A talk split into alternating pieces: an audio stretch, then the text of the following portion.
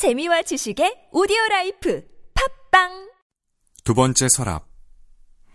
두 번째에는 두 번째가 우리를 향해 가질 서운함과 우리가 두 번째에게 표하는 미안함이 있습니다.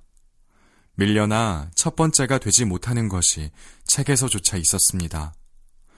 가려졌기에 읽기에서 벗어나며 잊힐 책.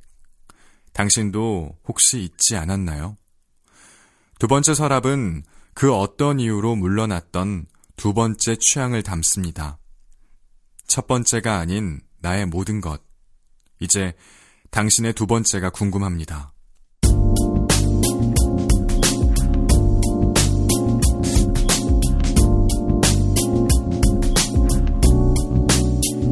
옷을 입는 사람, 그리고 옷을 만드는 사람, 모두 다 사람이었네. 필자의 눈에 가장 먼저 들어온 책은 언어의 정원이다. 이 책은 가장 아름다운 언어 이야기의 개정판으로 제목을 함축하고 장정을 아름답게 두었다. 책이 다시 태어나는 것에 대해 여러 가지 말이 있으나 나의 시간과 책의 시간은 동일하지 않다. 반가움을 감각한 순간에는 우선 반가움을 말하고 싶다. 동물에게는 현재와 구상만 있는 반면 인간의 언어에는 추상과 미지의 것, 과거, 미래 등을 표현할 수 있습니다. 언어를 쓰는 축복은 사랑하는 이와의 대화 외에도 오지 않았거나 이미 지나쳐 버린 것들을 생각할 때에 있다. 여기에 없는 것들이 언어에서는 외롭게 가능한 것이다. 하여튼 필자는 두 번째 눈에 띈 책을 조명하는 글을 적어야 하기 때문에 그 정원에 갈 일은 미뤄두었다. 두 번째 눈에 띈 책은 소공인이다. 요새 부쩍 이름을 궁금해한다. 소공인이라는 이름을 내내 생각했고 지금은 그것을 아는 이름으로 두어도 될지 머뭇거리는 참이다. 책 위에 간단하고 아름다운 한자로 적혀 있는 소공인. 쉽게 읽혔으나 어떤 뜻인지 알기는 어려워서 이유를 생각해 보니 들어본 적이 없는데 있었다. 이름이 있으나 불리지 않았다. 그동안 소상공인이라고 함께 뭉뚱그려졌고 정부의 관심은 서비스직으로 대표되는 소상인에만 집중되었다. 소공인은 과연 어떤 사람들일까? 그들의 삶은 어떤 이야기를 담고 있을까? 책을 펼친다. 저기 아름다운 몸매의 연예인이 가방을 메고 머리를 묶으며 걸어온다. 이 스틸컷은 이후 우리가 어떤 가방을 인식할 때 가장 먼저 오는 이미지가 될 것이다. 비현실적으로 완벽한 매치는 행여나 가방이 탄생하기까지 필요한 수백 가지 공정을 상상할 수 없도록 만든다.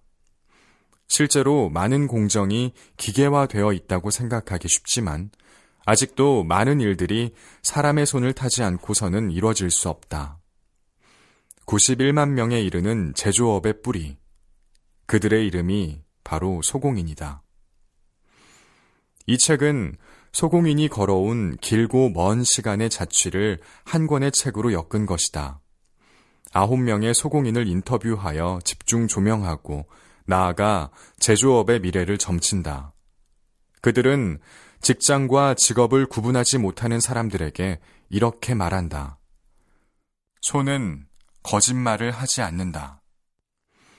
기술과 노하우라는 말에서 타자를 치는 나의 손이 언뜻 언뜻 작아진다. 이 책에는 이 밖에도 가슴이 더워질 일이 있다. 책 한 권에 흐르는 역사가 나의 생보다 길고 멀어 읽는 자세를 자주 고쳐야 했다. 이 책의 기원은 평화시장에서 노동자는 기계가 아니라고 외치며 분신하였던 전태일 열사로 거슬러 가야 한다. 그의 동생 전순옥은 그 자신이 시다였으면서 국회의원이 되었고 마침내 이 책으로 하여금 동대문 창신동 소공인의 목소리를 온전히 가져왔다. 1970년대 평화시장 봉제공장 어린 날의 시다들이 소규모 제조업을 바치는 기술자가 되었고 30년, 40년, 50년 묵묵히 밀고 왔던 삶은 이제 자신의 기술과 삶을 알려야 할 장인이 되기에 이르렀다. 그들의 삶은 꾸밀 것도 더할 것도 없이 한 길이라 말에서도 그대로 표현된다. 실력 있는 장인들이 손으로 꿰맨 구두가 얼마나 멋진데요. 진실함은 또 이렇게도 표현된다. 한 켤레의 구두를 만들기 위해 들이는 공정은 105가지. 각종 부자재의 종류는 96가지. 숫자가 주는 경이감이 이렇게 놀라운 것은 오랜만이었다. 그들은 기술로 자신의 삶을 지탱하는 것에 진솔했다. 끊임없이 제조업에 대한 가능성을 말하는 저편에는 무엇이 척박하며 필요한지 주저없는 목소리가 있었다. 이는 물건을 만드는 것에 어떤 부속으로서가 아니라 주체로서 일을 할 수 있는 소공인의 단단한 자부심이 있기 때문에 바랄 수 있던 것이다. 이 새로운 세계의 가능성을 오포라는 신조어의 우픈 청년들이 알아볼 수 있기를 바라는 것은 막연한 바람이 아니다. 생각을 요청한다. 당신의 몸에는 옷과 신발과 가방이 걸쳐 있다. 그렇다면 당신은 걸쳐진 이것들을 무엇으로 인식하는가? 그리고 어떤 태도를 취하고 있는가? 단순히 가격으로만 존재하는 물건으로 치부할 수 있다. 반면에 사람의 손과 시간을 통하여 만들어진 결과물로 간주할 수도 있다. 당신은 어느 쪽으로 기댈 것인가? 물건의 탄생에 사람이 있었다는 것을 생각지 않는 이유는 무엇일까? 보여주지 않기 때문이다. 지금의 이 시기에서 과정을 보여줄 필요가 없다. 계속해서 주어가 없어서 혼란스럽겠지만 주어보다 중요한 주체의 상상을 말하고 싶다. 물건의 이면에 사람이 있음을 떠올릴 수 있어야 한다. 외출을 할 참이다. 오늘의 제격인 셔츠를 고르고 신발에 가방까지 들었다.